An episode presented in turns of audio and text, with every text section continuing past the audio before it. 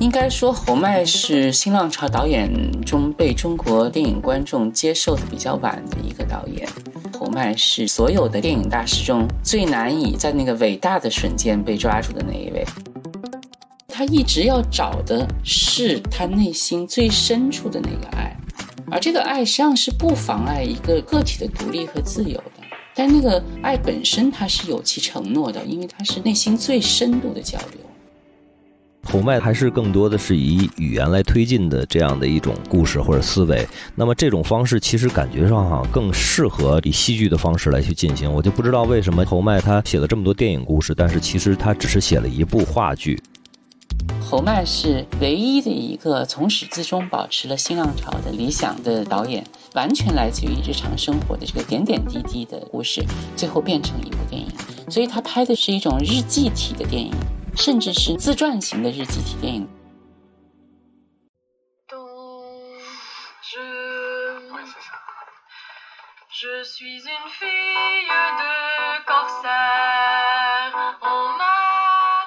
言之有物，不止硬核。大家好，这里是新周刊硬核读书会 FM，我是好汉，我是于雅琴。呃，情人节刚过啊，我们上期给大家聊了王家卫，那这期节目要继续给大家介绍一位啊拍爱情的大师，他就是法国电影新浪潮最独特、最重要，同样也是最隐秘的一位导演埃里克侯麦。那我们今天也特别荣幸邀请到了中央戏剧学院教授、法国电影研究专家徐峰老师，以及侯麦唯一话剧《降 E 大调三重奏》中国版的导演何玉凡老师。呃，两位可以先给大家打个招呼。大家好，我是中央戏剧学院的徐峰。听众朋友们好，我是戏剧导演何宇凡。去年二零二零年是侯麦诞辰一百周年，中国电影资料馆其实也举行了比较大规模的专题放映活动啊。但是相较而言，侯麦在中国的知名度依旧不是算太高的。呃，那在我们讨论开始之前呢，我也给大家介绍一下侯麦。呃，大家可能都知道法国电影新浪潮中的特吕弗、戈达尔这些响亮的名字，包括他们的精疲力尽这些惊世骇俗的，甚至有点艺术暴动性质的这个作品啊。但是可能大家会比较少知道侯麦，但侯麦其实他也确实是这次非常壮阔的电影运动中的一位主将，包括他还担任过法国电影新浪潮重要的策源地《电影手册》杂志的主编。呃，相比他的同辈人，侯麦也确实是比较大器晚成的一位。直到他中年之后，他才被国际影评人认可，开启了他漫长的导演的生涯。侯麦电影的主题其实和我们熟知的跟他并肩战斗的那些新浪潮的导演其实有一点区别的。他的独特性，有人认为就是这种简约散淡的风格，包括他的电影里其实充斥着文学气息和人生哲理的一些对白。他的主题往往关于敏感、脆弱、优柔寡断的这个小资中产的日常生活，他们的道德欲望，包括他们面临爱情、他们做出选择的这样一些比较纠缠的、复杂的日常生活的时刻。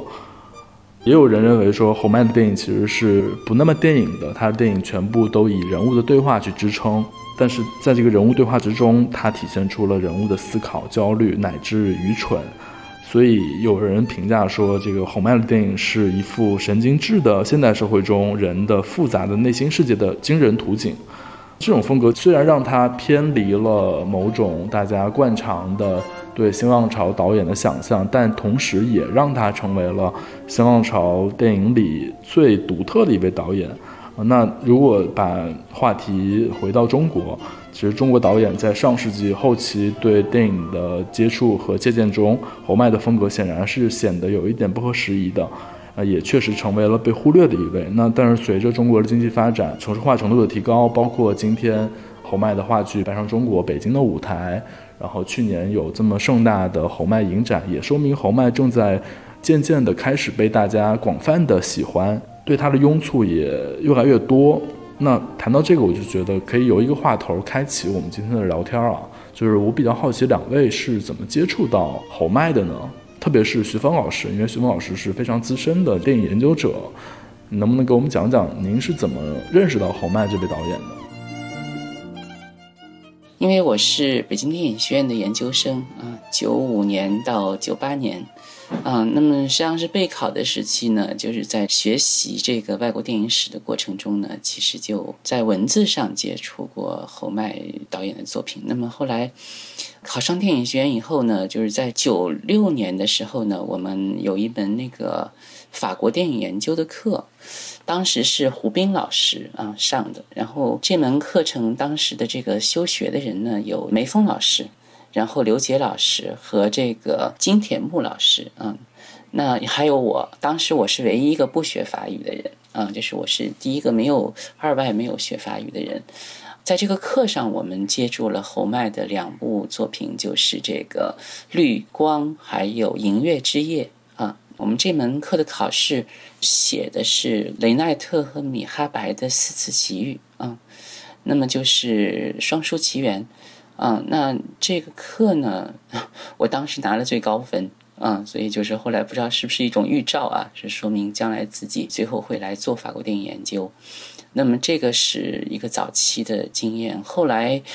呃，我在一九九九年第一次组织大规模的法国影展的时候，我在这个里面就安排了侯麦的《夏天的故事》啊。接下来我就是二零零一年第一次去法国以后呢，我为我第二次法国电影展做筹备的时候，我就把这个《贵妇和公爵》就放到了我的这个计划里。然后二零零二年的时候呢，他的这个制片人就 François 和这个他的剪辑师 Mary Stephen 呢就来那个北京呢，就是介绍这部影片。那么就是大家有很好的交流。二零零二年，我就第二次去法国以后呢，当时呢，我参与了一次对于侯麦的采访，所以呢，当时就亲自见了侯麦导演，啊，那后来就是和他的这个团队就有长期的这个合作。哎，当时采访侯麦的主题是什么？你还记得吗？相对来讲，我觉得题目不是特别的专注吧，应该说是总体的电影观。和他总体的电影的创作的观点，还有他对于电影的看法，包括对于法国电影的一些看法。我记得当时就是，因为我是参与采访，也同时我是翻译，当时的现场翻译就是我。然后当时他的那个剪辑师 Mary Stephen 也是翻译之一，那我是主要在翻译。就他的那个办公室里放了一个冒脑的一个那个脸模的一个像，所以当时有一个题目就是在谈他和这个德国电影之间的关系。啊，这个是我感兴趣的问题，就是侯麦和电影史之间的这个关系。啊，那么尤其就是说，这个茂脑和他的创作关系很密切。啊，因为他长期是茂脑的研究者。啊。那么这是一个方面，然后后来就谈到了他对于法国电影的创作的环境的看法，就包括法国的这个预付款制度啊，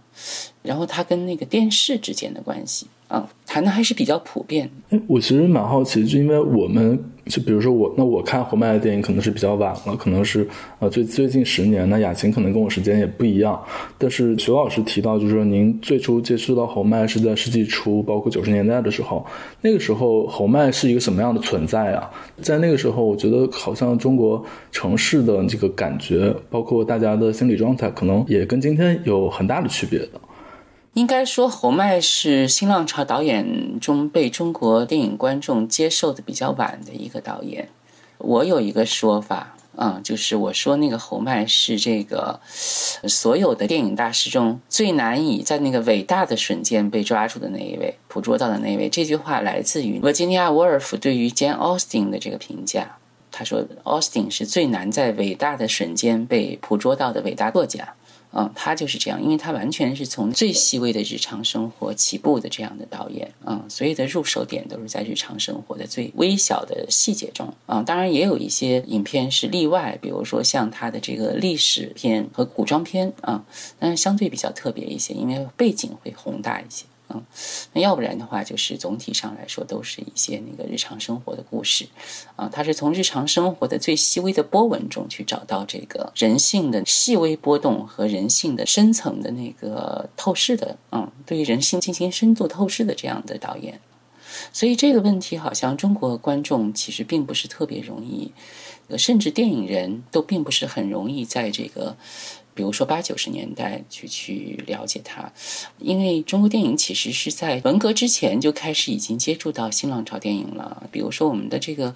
第四代著名导演张暖心啊，在一九五八年进入北京电影学院学习，所以他一直把自己看成是新浪潮的同代人。嗯，那么当年比如说这个电影艺术艺从这样的杂志上呢，也曾经翻译过一些关于新浪潮的文献。在当时的这个翻译中呢，就还是像这个雷乃这样的啊，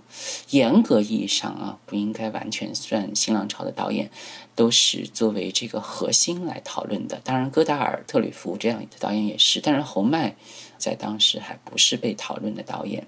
之后就到了文革后，呃，被率先讨论的也仍然是像雷乃、特吕弗、戈达尔、夏布鲁尔这样的导演。但是这个侯麦的作品当时上是那个知音寥寥，然后在一九八五年的时候，在中国做了一个一百部法国电影的回顾展。那么当时其实是有绿光这样的作品的，啊，但实际上是在这个观众中还是没有很深的这种反馈。那何老师也可以谈一谈，就是您当时是怎么接触到侯麦，然后并且选择了他的作品来改编成话剧的。对，因为我听工作人员说，您好像个人的趣味跟侯麦可能并不像这个徐峰老师，他是一个学院的路径，您可能会提供一个另外的一个视野。对，因为这个徐峰老师是电影专家了，我其实在这个别说法国电影了，我在电影这块儿其实我觉得比较匮乏。十多年前，我也我基本上就很少看电影。那个时候主要是还是接触戏剧性的东西比较多，我觉得可能戏剧的那个东西，就是因为它所谓的一种场域感、一种真实感，它更强。接触这个侯麦呢，其实是一个挺偶然的事情。我大概是在一二年、一三年的时候，然后在台湾拍戏，他那边等于有一套丛书哈，现在可能大家都知道，就是唐山出版社出版的一套戏剧的集子，大概二十本，然后其中有一本儿。呃，叫做那个双人派对，这个里面就收录了降 E 大调三重奏啊，这是侯麦的剧本，还有一个是这个卡里耶尔的备忘录啊，这两个剧本啊，那个备忘录比这个降 E 大调三重奏要厚大概两三倍，所以我就先看了那个降 E 大调三重奏。因为就说我一直自己在做一个戏剧的一个公益的推广平台嘛，那个时候是用一种剧本朗读的方式来给大家推荐，每个月都要做活动，所以看了侯麦的这个剧本呢，然后我就说那把这个东西推荐给观众，就现场读了一下这个剧本。呃，其实呢，对这个剧本本身倒没有什么特别的，但是那个现场的效果我觉得特别好啊，所以呢，这个印象也就比较深刻。但是因为像这个。呃，我就说的通俗一点哈，就觉得像降 E 啊，包括类似的这些，它其实感觉都是谈恋爱的这种戏，这种主题呢，其实我自己不是特别的感兴趣，所以其实也就没有特别的在琢磨这个事儿哈。当然了，其实后来呢，因为人慢慢的成长嘛，然后也对这个两情问题哈，情感的这种交互，然后有了更新的认识。也会其实把它归纳到我的一些大的主题，我的大的一个结构中的一部分，其实会觉得它是一个大的东西的一种显示嘛，所以其实也会慢慢的去了解和理解这部分内容。那么今年呢，因为在做一加一的这个计划，当时我是有大概五个选题。然后最终呢，呃，反正就是选了侯麦的这个剧本，可能方方面面的都有考虑吧。无论是说从这个操作性啊，从成本啊，所以其实对我来说没有觉得它有那么的特殊，或者是是什么。尤其我自己觉得哈，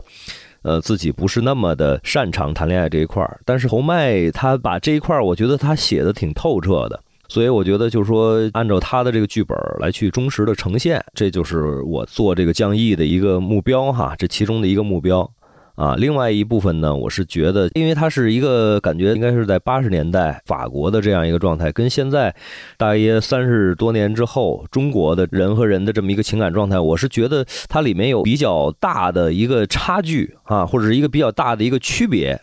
基于这两点呢，我也是，就是说想把这个东西给等于排出来，这样的话呈现出来，让观众会有一种感觉，或者甚至说能够感觉到这样的一种区别，或者是一种对比。何老师，您觉得这个刚刚讲这个区别和差异啊，具体在哪儿呢？嗯，我觉得一个是人和人的差别，这个欧洲人跟这个亚洲人啊，他那个根儿上其实他有一些不同。现在的这种时代，可能跟那个时代，然后也会有一个比较大的一个差别。这个差别可能也是时代发生了一个人更物化。呃，我有一个感觉哈，就说纯看这个剧本，我如果从一种比较充分理解或者充分感受的这样一个角度来讲，其实是觉得它实际上来说是一个人很天然的或者很质朴的、纯粹的情感的或者是这种感受的一种表达。但是在咱们这边呢，你很容易就是说会觉得说这个。女的就是一个 有心机婊啊，或者是类似这样的一个状态，所以我就觉得其实这个里面这个差异是挺有意思的。对于那个西方人或者对于那个时候来说的话，他没有那种心机，其实他就是丰富而自然，所以他就那样自然流露了。但是中国人呢，他反而会从这个角度去想，所以其实，在排这个戏的时候，然后我对演员的要求也是，我说咱们不要去把这个东西理解为有什么利益在里面，所以我就尽量的想让演员首先去理解，然后再慢慢再内化这一块儿这个东西，想要让观众看到是一种比较天然的，而不是一种心机的那种方向的东西。刚才何导的这个分享啊，其实给我们点出了三个特别重要的理解侯麦的关键词，一个是基督教，侯麦其实是有这个基督教的背景的，包括他故事里的主人公那种哲思式的对爱情的或者对日常的反思，他其实肯定有一个基督教的背景，然后下面才会有这些叙述，这可能是东方或者中国人难以去做出的一种表现和表达。那另外一个关键词可能就是剧本。侯麦的电影，大家也说他可能不那么电影，就是可能大家感受到他的精髓，更多的是他这个剧本啊、剧作。然后包括有评价，就是侯麦的电影里视觉画面其实充当了这个话语的傀儡啊。还有一个就是刚才何导提到的，就是说。包括我也是，我在 B 站上看一些关于侯麦电影的二创啊，或者看一些侯麦的电影，就 B 站引进买入版权那些，这个弹幕上都是男人都是这样吗？然后就像何导刚刚讲的说，可能中国观众看这个侯麦话剧的改编的作品，可能会觉得说女主角是绿茶或者心机婊，所以说侯麦的电影的这个主人公好像道德上都是颇有瑕疵的啊，包括这个六个道的故事，好像都是挑战了主流的价值观念。其实我觉得我们可以接着聊聊这个侯麦式的道德观。这个道德到底该怎么理解？它好像不是我们通常想当然的道德。嗯，徐峰老师怎么看这个事情？呃，是这样子的，因为刚才听何导在说的时候呢，我也在思考啊，就是因为他说到了这个侯麦的作品所体现出来的这种两性关系、两性情感啊，和今天中国的这个生活的这种差别。那我就觉得，今天我们这个作品能够在中国被搬上舞台，而且观众还有相当热烈的反应，这就证明这个距离其实是在拉近。但是呢，可能这个里面也存在很多很复杂的这个层次。比如说，我经常有的时候碰到我的学生，他们会跟我说：“啊，现在更年轻的这一代人，怎么在情感和伦理上要比他们要更保守、更封闭、更不宽容？”那我就想，在我们这个八十年代以后的四十年中啊，其实可以分成不同的几个阶段，就是可能我们现在也许并不是最开放和最宽容的那个时期，但是也不是最封闭和最保守的那个时期。就是我们可能是在一个比较开放和比较宽容的时期之后，有一个又一个在这个情感上和道德上、伦理上都比较紧缩的这个时代，可能是这样一个时期。我有的时候在想，是不是这样子的？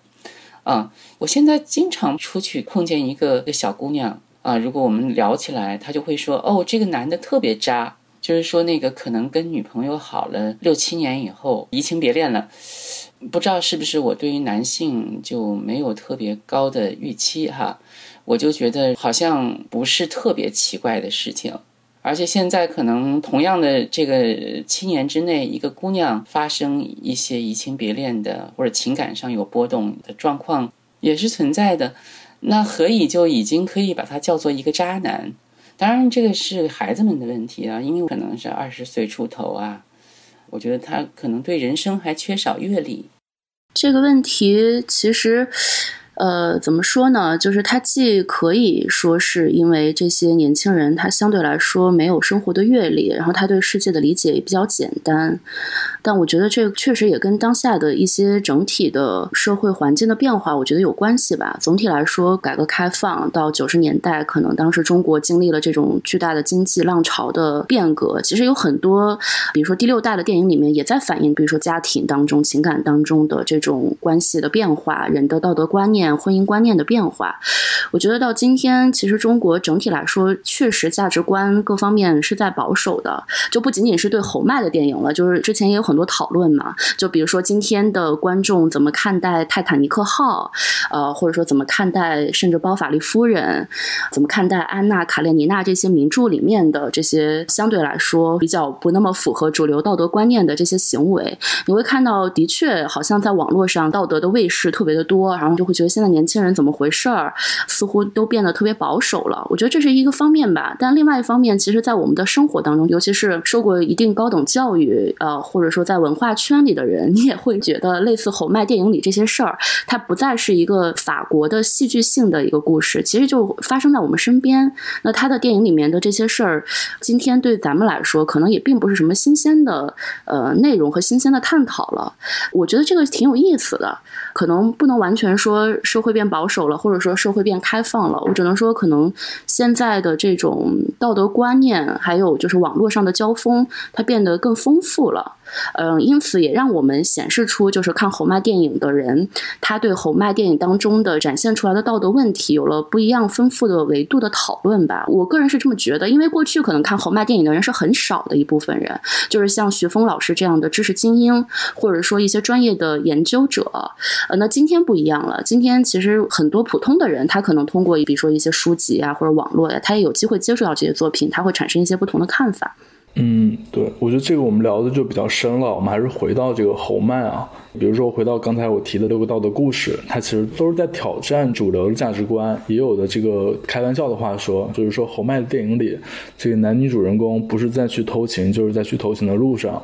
而且按照这个今天的标准，可能就都是渣男渣女，然后比如说劈腿啊，这都是非常常见的一个红麦的基本配置。但是它虽然有这些好像看似狗血的配置，就在今天的眼光看来啊，但它其实内核上是有一个非常严肃的道德内省的，就是每一个主人公他都有一套自己的道德观念，他依据自己道德观念行事。然后这个道德观念在这个形式的过程中遭受到一些挑战，然后这就是变成了它的戏剧性。那我就特别想请教徐峰老师，就是说我们究竟该怎么理解侯麦式的这个道德这两个字？它这个道德肯定不是我们今天道德卫士们挂在嘴边的那个道德，而它在法语里是不是也有一个不一样的意思？我觉得那个法语里的意思本身的差异倒不见得会那么大。我觉得是不同的时代的语境带给这个词汇的认识差别很大。不同的时代、不同的社会，甚至不同的这个群落、那个人群之间，对于这个词汇的认识会有不同。就是大家觉得那个六个道德故事是挑战主流价值观吗？因为这六部作品其实是在新浪潮的作品里，实际上是比较保守的作品啊。然后在他自己的作品里呢，就是在整个的那个电影史的评判中呢，被认为是整个观念比较保守的作品。对我看有批评说侯麦是比较偏右派的，这个让他跟其他的人就拉开了一个距离。哎，对，事实上侯麦是这样子的啊，就是《电影手册》这个杂志在一九五零年代呢，在法国的整个文化版图中，它本身就是相对偏右的。有一个原因，就是因为那个安德烈巴赞本人是一个天主教徒，所以从宗教观来说，他比较右翼。但是呢，安德烈巴赞本身是天主教的左翼，就他是属于那个有很强的底层关怀、有很强的社会正义意识的这样的这个批评人。啊，但是侯麦不一样，侯麦也是天主教徒，而且他本身应该说从内在来说，他一生都比较明确的维持了一个天主教的一个基本世界观。他的那个墓地啊，就是在蒙巴纳斯的那个墓地，他写的名字是莫里斯·舍赫，就是莫里斯·谢赫。他那个墓碑上实际上是有一个十字架的，就是说明这个。起码在他这个家庭的环境里啊，他实际上是一个天主教的环境。这个在很大的意义上，为什么他的人生分成了两面？就是这个电影还有他的日常生活啊，分成了完全分割的两面。事实上，在他的日常生活中，在他的家庭生活中，他还是一个比较循规蹈矩的一个人啊。甚至电影这样的东西，对于这个比较传统的天主教家庭来说，都会被认为是声色犬马的东西的。但他选择又是选择了一个电影这样，在一定的意义上充满了这个，我们说那个往好处说就是爱美之心，人皆有之的这么一个媒介啊。要不然说就是说，他起码还是一个有一个说法叫活色生香的这么一个媒介嘛。那他所有的那个道德故事里，都事实上是一个男人在面对充满了情色诱惑的这样一个女性。的时候，他所产生的一个心理的这样一个波动，但是他的结局是每次波动之后，他最后选择的是忠于他的那个爱情，他跟他的就是说所谓心灵比较契合的那个爱情，而放弃了这个对他有性诱惑的这样一个女性。那么这是六个道德故事集的总体的这个选择。那么这个选择其实是在当时的那个法国电影中被认为实际上是比较明确的是中右翼的这个色彩。到了七十年代，就被认为是右翼的这个一个表现，啊，那当然就是说，在传统在手册的意义上来说，侯麦还有一个被认为是比较右翼的方面，是因为他其实是特别认同那个布尔乔亚的道德和生活逻辑，这甚至是跟巴赞挺不一样的，嗯，所以对于巴赞来说，侯麦都显得稍微太右一点儿，所以大家如果觉得这些作品挑战主流价值观的话。那只能说明，就是法国的普通生活和我们的主流价值观太不一样了。实际上，侯麦他其实在这六个道德故事集里，他实际上明确站在那个维系法国的天主教的布尔乔亚家庭的男性中心的一夫一妻制的主流价值观。他在这个里面，只不过是他仍然是保留了那个男性主人公在这个过程中的他的情感和欲望的那个波动的那个维度。他仍然把它保留下来了，如此而已。其实可以举一些具体的例子，比如说《午后之爱》这一部里面，其实它就是一个男人出轨的故事。但是你最后看到这个结尾，我记得印象非常深，就是这个男主人公他其实已经被他这个婚外的情人十分吸引嘛，他可能呃也想过说要就是彻底背弃他这个家庭，但是最后呃到结尾处的时候，就是他跟他的孩子在一块儿玩的时候，他突然意识到就是他不可以这么做。最后的结尾就是他又回归到了一个家庭。我觉得这个就是一个很典型的，其实他还是在维护。护和维系这个家庭的逻辑嘛，在侯麦的电影当中，其实男主人公往往都有一个比较美满的，然后比较符合中产价值观的这样的一个家庭。虽然他中间可能会有一些出走的时刻，但最终他还是会回归。还有那个克拉之西，其实也是一个中年男性，他被一个年轻的女性吸引了，但他最后是一直在跟自己内心的这个欲望做斗争。然后你也看到，最终这个男主人公他其实是将他这个欲望克制住了。就是我觉得。他的电影当中，你与其说他挑战主流价值观，不如说他展现了，即使是在一个秩序之中的，呃，这样一个道德上比较完美的，或者说社会对他颇有期待的这样的一个男性，他可能在内心或者他在行为上会有一些越轨的时刻和越轨的想法，但他最终都是在道德的冲撞当中，在这个社会主流对他的期待里面，最终还是退缩回来的这样的一个故事。这个其实我觉得和中国人的呃某些价值。不但不是违和的，反而是可能比较相似的。比如说张爱玲的《太太万岁》，她也是在讲这样一个故事，只是说这个故事因为它是以从女性出发，你可以看到她对男性有更多的嘲讽，而不是理解。对，但是我觉得所谓的大家觉得好像冒犯到了一下，是因为就是像徐峰老师讲的，就是好像我们会觉得连这种规矩之内的这种人性的幽微的波动，好像都是不可接受的，可能是这样的一个状态。对。那我只能说，那现在的这个价值观就是太让人觉得有点问题了。嗯，不过我要补充一下啊，的确是从喜剧谚语集开始，侯麦的这个作品其实是有一个变化。这个变化呢，就是事实上是那个侯麦在一定的意义上开始接受六八运动和七十年代带给法国的人的情感和伦理生活的那个巨大冲击。就这个东西已经作为一个特别深刻的烙印，已经融入了那个社会生活的最深的纹理之中了。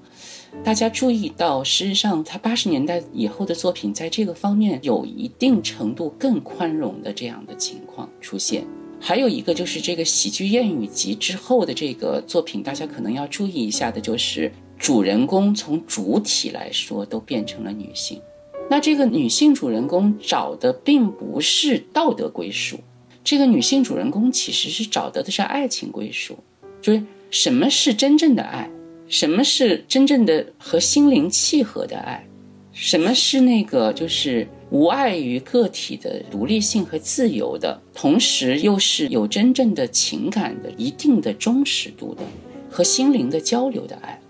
所以在这一点上，就是八十年代以后的侯麦电影啊，它的主题其实是有某种程度的变化。呃，你也可以认为这些影片更明确的可以把它叫爱情片。因为它的主题是爱情，它的主题不是在道德和欲望之间的这个矛盾和波动和选择，它的主题是对爱的寻找和选择，甚至是对于爱的质询。我觉得这个问题就可以跟何导做一个交流。降一大调三重奏就是它同步于喜剧和谚语集，甚至也可以看成是后来的四季故事的一个先导啊。那么它是第一次首演。在法国是由帕斯卡尔·格里高利啊，就是我的一个很好的朋友首演的啊，在当时是侯麦的算是御用男演员之一啊，所以我也想听听何雨凡导演对这个作品的看法，因为它其实是一个真正的爱情故事，嗯，就是它实际上这个里面有侯麦对于爱情的认识和理解，就是什么是爱，而且有多少种不同的爱，而那个真正的爱是什么，实际上他就讨论的是这些问题，啊，这个姑娘其实是。对他来说，他一直要找的是他内心最深处的那个爱，而这个爱实际上是不妨碍一个个体的独立和自由的。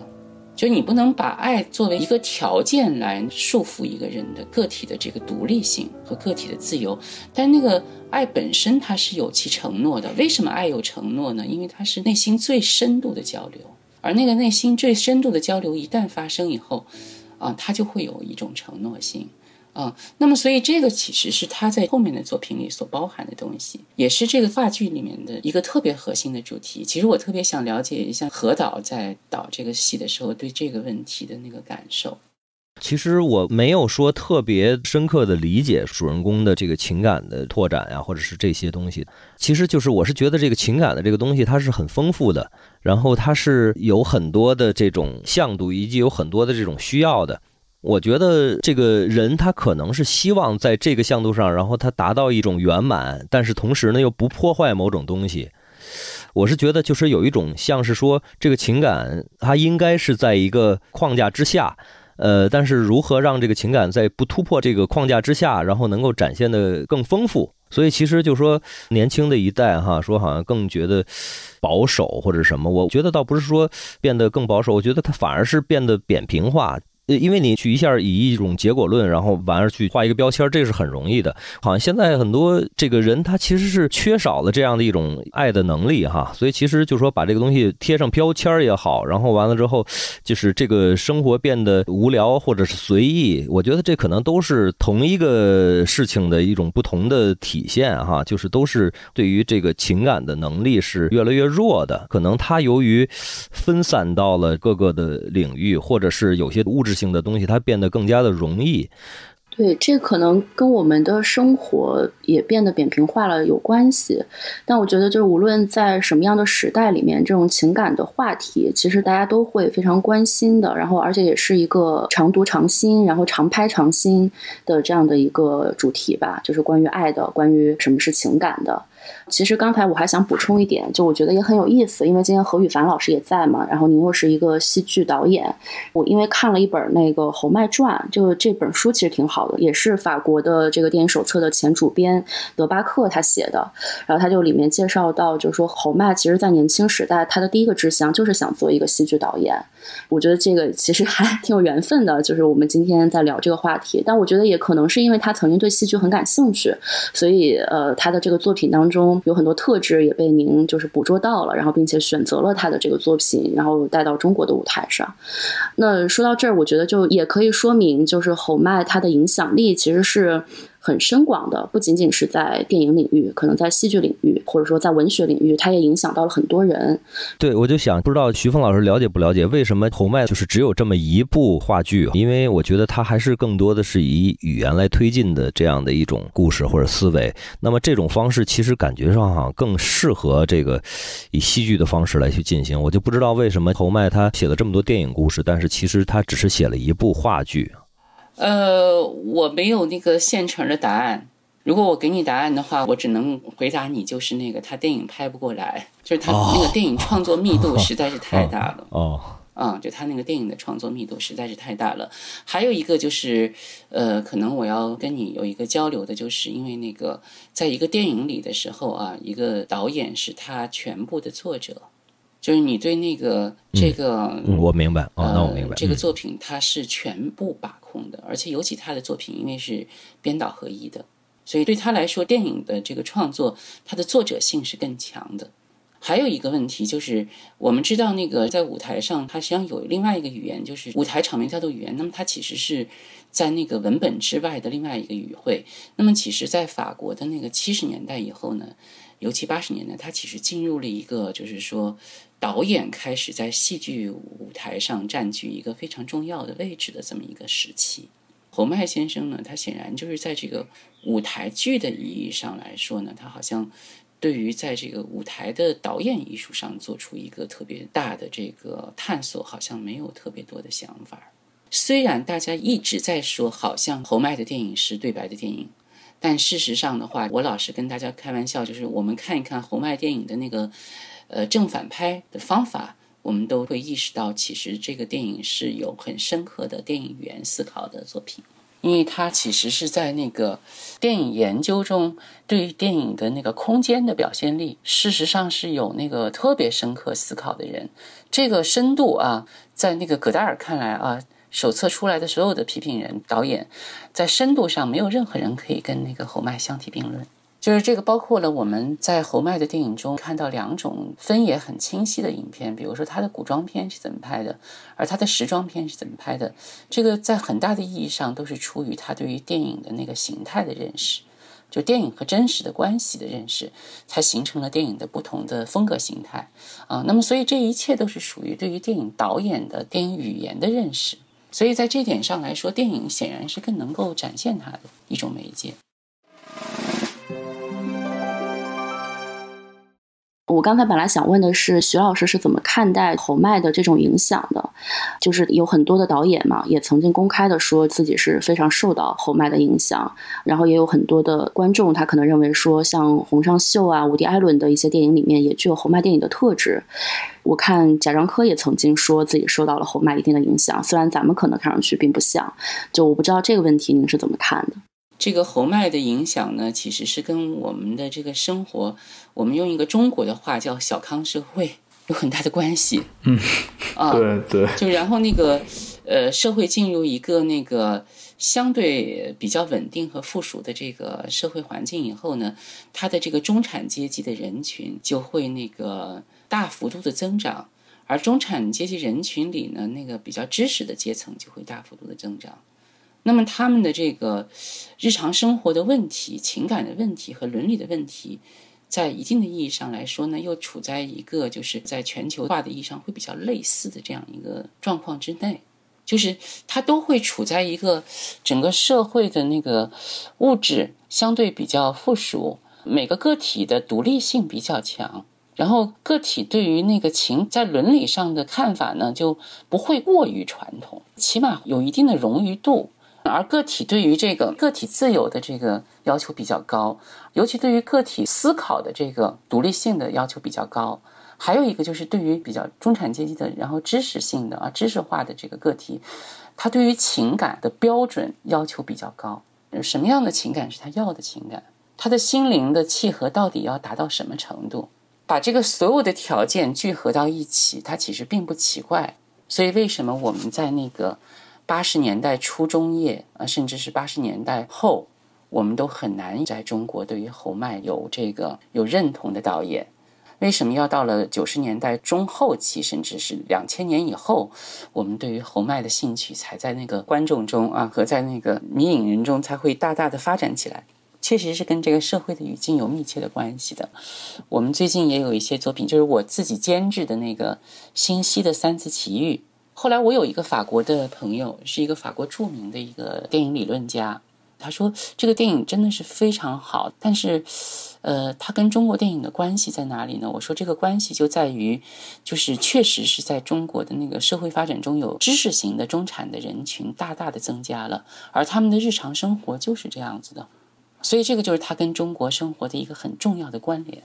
那我觉得其实就不奇怪，因为当我们的生活走到这一步以后。那对于个体的独立性、独立思考能力和个体自由的有这样的一种需要，同时对于情感的品质有更敏锐的感受的这个创作者，他就会出现这样的情况。不光是男性啊，因为小溪是一个女导演，你甚至觉得在那个作品中，她深入到了女性心灵生活的那些更细微的那些部分。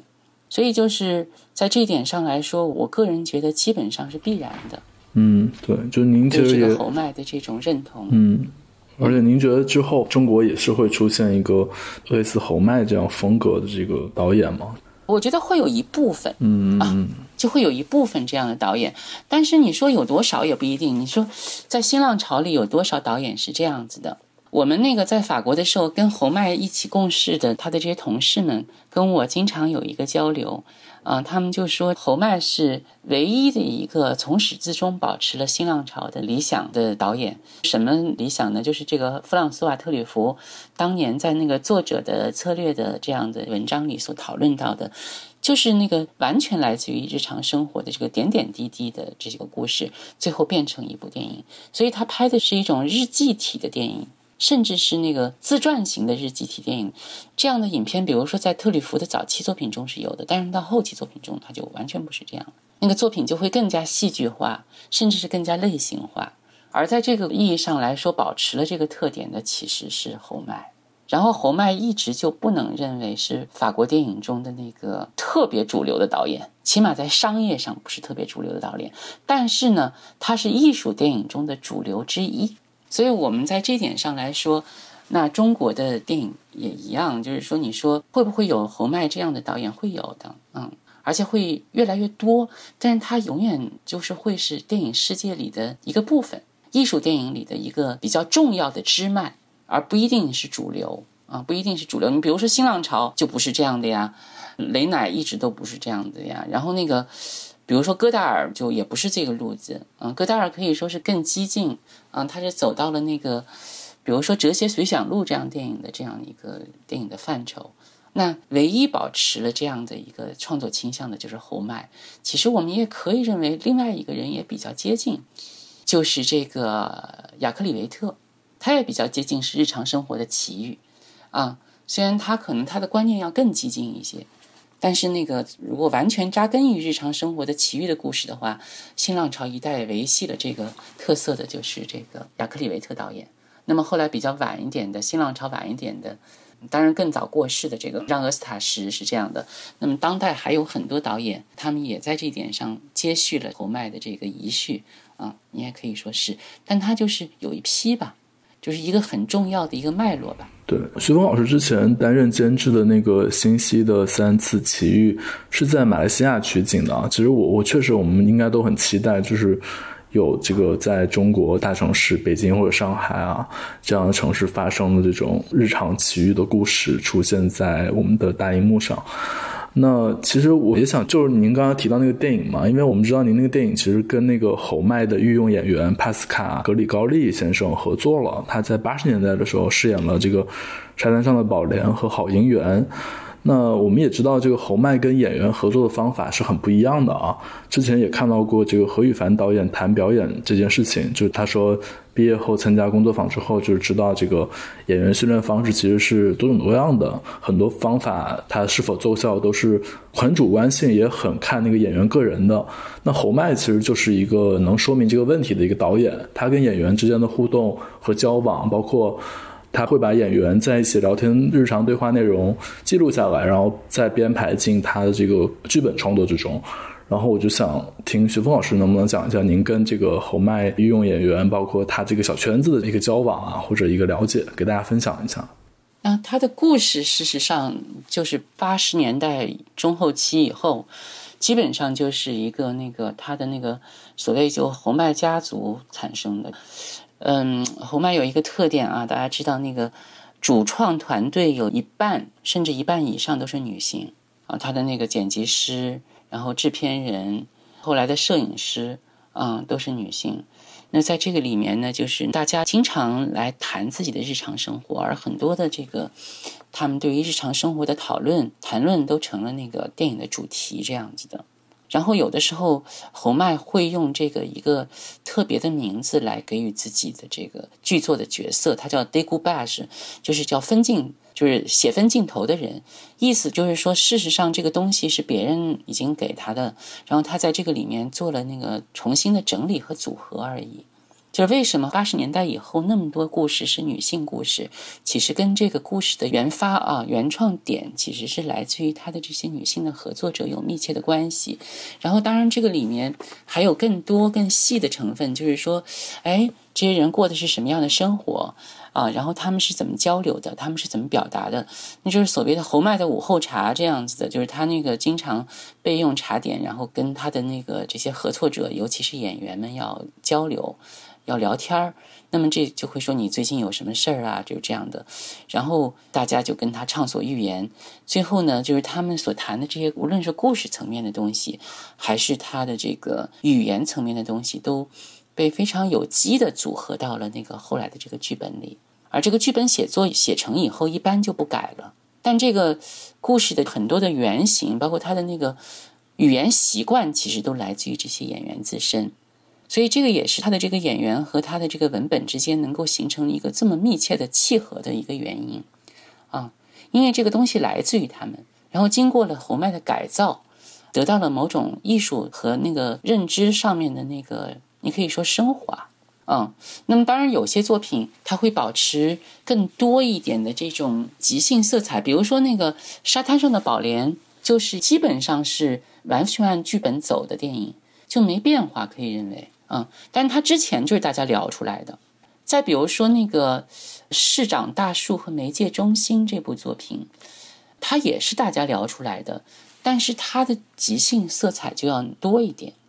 侯麦有一部作品就是《绿光》，就是只有一个提纲，而整个的创作基本上是由即兴创作完成的作品。那么它有这种几种不同的东西，它是基本上跟随那个女演员的这个生活轨迹而创作出来的作品。但是它的提纲是一开始就有的。这个注意就是这个女演员一直在寻找她内心深处的那个最和她的心灵契合的那个爱。而她的那个矢志不渝的这种追寻，最后获得了一个呼应，啊，你可以认为是一个神迹，这个很重要。就这个也可以最后为我们理解侯麦，包括他的这个伦理和宗教观和情感观，最后提供一个很重要的要点，就是我们知道那个基督教它的那个其实核心的概念其实是爱，就是上帝的本体是爱，啊，这个不代表我个人观点啊。我认为就真的是侯麦自己的思考，因为对于爱和对于爱的本性的矢志不渝的这个追寻，最后会带来你跟那个神性的那个最核心的契合。这个我们可以见之于他最后那部影片《男女农神之爱》，就是呃阿德里斯与希拉东的爱情，因为他就是明确的表达了这样一个东西的一部影片。所以我就是觉得，他其实八十年代中后期以后的影片，主导的意义上可以认为是爱情片，而他那个爱情片历史上主要讨论的问题，就是什么是跟心灵内在有最深刻契合的爱啊？它的本质是什么？所以这个是一个更深刻的伦理。所以他的创作其实有多种模式吧。实际上，《四季故事》就是一个写作的非常缜密的一个四个剧本。是从冬天开始经历春天、夏天和秋天，是这么一组作品。刚才徐峰老师谈到的，就是说侯麦的一种创作方式嘛。然后，嗯，其实刚才也谈到了，但是这会儿还想再问一下，就是关于侯麦他的这个影评人的身份，还有他跟电影手册的关系，因为他也曾经短暂的担任过电影手册的主编嘛。呃，因为徐峰老师其实您自己呢也是做学术研究，同时也介入一部分的创作，所以说我想听您谈一谈这个问题。因为我看就是有一些资料里说，侯麦他也是这个业余电影的倡导者，他也非常提倡这种小成本的拍摄。那其实这个跟古楼西的这样的一个创作方式，或者说鼓励的东西也是不谋而合的。因为古楼西他也是鼓励这种年轻作者，然后鼓励这种小剧场的创作。所以也想听何老师谈一谈，就是从从戏剧的角度，这种小成本或者小剧场的创作，呃，您是怎么看的啊？就两位都可以谈一谈，从不同的角度吧。何老师先谈吧，因为我们刚看的那个话剧，我们也很关心这个问题。嗯，因为鼓楼西本身，它其实也是从今年开始鼓励这个青年原创，也是青年导演、戏剧作者这样原创的一个平台嘛，等于一加一的一个计划。我觉得这个其实是一个挺不容易的，但是其实说起来也是挺正常的一个事儿，只是因为咱们这边呢，其实没人来做这个事儿哈，所以其实会显得比较弥足珍贵。因为其实那个我之前去英国看他们，其实呃已经有很多这样的这种扶持的小成本的这样。样的一种计划，嗯嗯，对，徐峰老师是不是也可以介绍一下法国的经验，包括侯麦自己的经验？因为我们知道侯麦一九六二年开的那个灵性电影制片公司，其实后面是承担了侯麦电影生涯的绝大部分作品的。然后，包括徐峰老师之前也有论文，就是讲艺术电影制作和发行的。您就提出了说，艺术电影本身它就是商业电影和实验电影碰撞的结果，它跟电影工业体系、跟商业、跟放映、跟工业都有很密切的关系。它可能相比戏剧而言，它的这个东西更复杂一些。嗯，徐峰老师可不可以讲一下这个法国的经验？嗯，因为侯麦经验和法国经验还是有一点点差别的。我们知道，法国其实在这个二战以后慢慢培养了一个体系，这个体系发展时间比较长，啊，它是一个电影的一个公积金制度，就是大家都可以来给电影投入，然后它有一个政府给予电影的一个基本的账户啊，它实际上潜在的来说其实是政府，比如说它每张票里的七分之一会投入到电影的制作，而这个电影制作呢。我那个文章里都写了啊，有一些文章比我那个文章写的更细啊。我的那个文章的特点是它进行了不同体系的比较，它基本特点就是它会有一部分投入商业片的制作啊。如果这个电影商业成功，它会自动拿到这个预付款。但是另外一部分呢，它是给这个有创意的作品的啊，就是这个作者型的作品的。这个对于法国电影太重要了啊！这个预付款制度，或者我把它叫做票房预支制度啊，实际上对那个法国电影特别特别重要啊，尤其对于法国的那个青年人的创作特别重要。他每年那个法国无论如何能有六七十位导演拍处女座啊，这个就是新浪潮最盛期的这个情况，就是因为它有这个制度在支撑。要不然的话，不会有那么多的那个年轻人获得这个机会啊。但是具体到侯麦来讲，侯麦就没有拿过这笔钱啊，因为这个钱不光是给那个就是处女座的啊，他其实也给功成名就的导演。比如说第二个片子以后，那我所工作的所有的电影导演，比如说奥利维亚·塞亚斯或者是阿尔诺特·布拉辛，他们都有资格拿这笔钱，都可以去竞争拿这笔钱。但是侯麦就从来没有拿过这笔钱，他从来不要这个钱。最后两部我不知道，但是一直以来都是不拿的。侯麦的一个很关键的问题，他就是得有一个片子能够在发行的渠道里获得成功，这是一个很重要的前提。而这个对于侯麦来说，经历了很长时间。实际上，他是新浪潮最早开始创作的导演，他拍短片的时间很早，但是呢，他是新浪潮获得成功很晚的导演。啊，因为他的那个第一部作品是夏布罗尔投资的，就是那个《狮子属相》，然后夏布罗尔本来拍那个《漂亮的塞尔日》和《表兄弟》是获得很大的那个商业成功，然后后来投了他们几个片子，其中很重要的一部就是《狮子属相》，就赔的一笔潦草，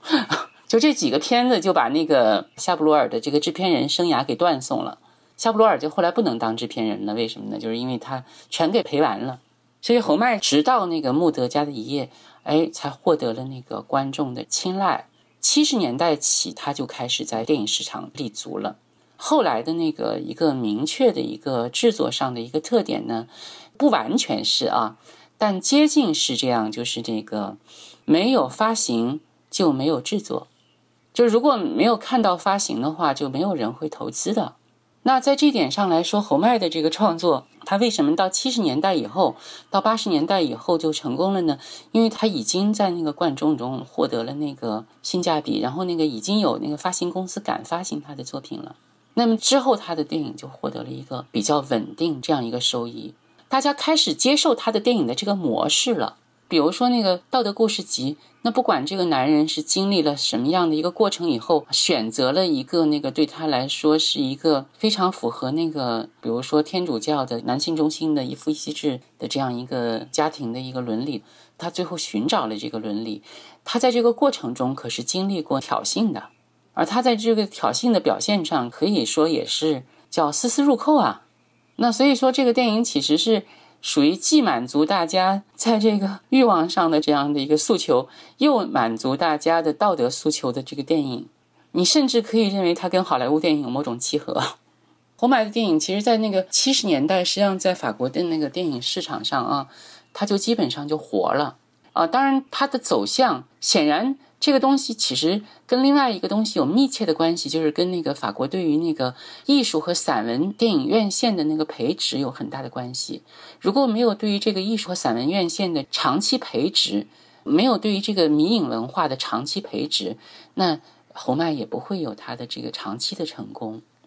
所以，就是我们实际上是其实是要有一个对于院线和对于观众群的长期培植的。那这点上是做成功了，所以侯麦就成了获益者。不光是他成了获益者，是大量的电影导演成了这个艺术和电影院线的这个获益者。事实上，就是他的这个不光是啊，因为我们知道就是。比如说这个预付款制度，它其中有一笔钱，就是他给所有的这个作者型电影的这个投资，它其中有一部分的投资就是用于后期发行的。侯麦导演他就没有用过这些钱，但是法国电影中这个公积金里有一部分钱不是用于电影投资的，电影那个拍摄，它就是用于电影的这个院线的。那这个里面，其中有一笔很大的钱，就是给艺术和实验电影，或者是艺术和散文电影的发行，或者是给探索片的发行的。那么这个结果就是那个，就是他的电影其实是多少不一都会受到这个公积金的支持，因为这些影院发行了他的电影，就代表他们发行了这个艺术和散文电影。这些影院就能获得国家的这个资助，而法国有很多中小型的发行公司是依靠国家的赞助而活着的，因为他们要发行侯麦的电影，那么他就能拿到这笔赞助。而侯麦的电影在观众中，在迷影人中已经成功了，这是一个。还有一个就是那个法国的那个电影投资，很大一部分来自于电视台，因为法国的电视台要播放，比如说有一半都是欧洲电影，而这个一半中主体都是法国电影。那他要放，他就不能不投资，所以法国电视台给电影的投资是不少的。那么侯麦就很依靠这种法国电视台的这个投资。呃，侯麦是一个和电视关系很好的导演，因为他大量的电影投资来自于电视，所以他是找了每种可能性来做他的电影。而他电影呢，就是说他尽量做到小成本。团队很少的人，就当时那个《春天的故事》啊，在那个美国发行的时候，当个美国发行方就说：“说你们再没钱也有钱把那个主创人员的字幕打齐嘛。”他们说：“我们打齐了。”然后 人家就惊讶的发现，原来就这么点人。因为我们知道好莱坞电影的那个字幕有多长，那工业团队，所以后来侯麦拍那个《英国女人与公爵》的时候，它实际上是一个两千万法郎的电影嘛，我印象里啊。两千万法郎的电影对他来说是超级投资，然后是超级制作规模，他都不知道怎么指挥那个创作团队，因为太大了。对他来说，他那个制片人黄索瓦斯每次都要拿那个帕特里斯谢侯的那个马格王后来做一个对比，因为马格王后是一亿两千万法郎的投资嘛，啊，他就说你看他花那么多钱拍一个古装片我们两千万法郎也拍下来了，然后是这么有风格的一个电影。这我觉得这个比较也是有点扯，因为实际上不是一种东西啊。侯麦是属于真的是能把一个独立创作想到的方法都想到了，自己这方面能省到什么程度就是什么程度。哎，除了那个预付款，他还真的是不去要那个预付款的那个钱，然后否则的话，他真的是能找钱的渠道，他都试图去找。由于他这个制片人给他很大很大的帮助。感觉今天真的是我们从特别多层次和方面了解洪麦这个导演啊，包括他的作品。那我们最后就各自给听众朋友们推荐一部比较喜欢的侯麦的电影吧。徐东老师先推荐一部吧。一部有点难，我不是侯麦迷啊。但是要推荐一部那个稍稍有点困难啊，呃，实在不行的话，那个就是我也选择，就这个是帕斯卡尔·格里高利的选择。后来我发现跟我还比较一致，就是那个绿光，因为我觉得它确实能够代表他。何导呢？何导？呃，我因为这个实在是看太少了，所以其实可能不会有什么代表性。但是我就是说，从我自己的这个喜好来说吧，我相对来说可能还是比较喜欢冬天的故事。就是一个看起来像是一种偶然的、乐观的，或者是一种圆满的结局吧。我觉得这个其实是在怎么说呢？就是。尤其是在现当代的这种作品中，其实好像会觉得这是一个挺传统的，或者是好像不太尽如人意的，应该是更黑暗一些，或者更什么样的。但是我恰恰觉得，就是说这个东西它是一个挺好的，应该是一个让人有信心的东西，是这样。虽然它好像貌似是一种偶然哈，但是我觉得它其实是给人了一种信心。嗯，当然我觉得也不能说好像是一种盲目的信心，我觉得它也是有它里面的比较深厚的背景。嗯，对，感觉何导是一个很深情的人啊。那雅琴，你的这个推荐是什么？嗯，我个人是对他的电影都是比较喜欢的，然后我就推荐这个《春天的故事》吧。嗯，因为我觉得这个片子它比较能够反映侯麦那种细腻，就是里面人物那种很微妙的情感的变化。另外就是，呃，仅仅从审美的角度来讲，这部片子就是你在视觉上也的确是可以得到一种享受，会让人感觉看了非常舒服。那我就给大家推荐这个夏天的故事吧。我觉得夏天的故事，因为夏天刚过嘛，然后还是很热。现在这个片子还是蛮清爽的，然后也是一个蛮典型的侯麦的这个三角人物关系的一个故事。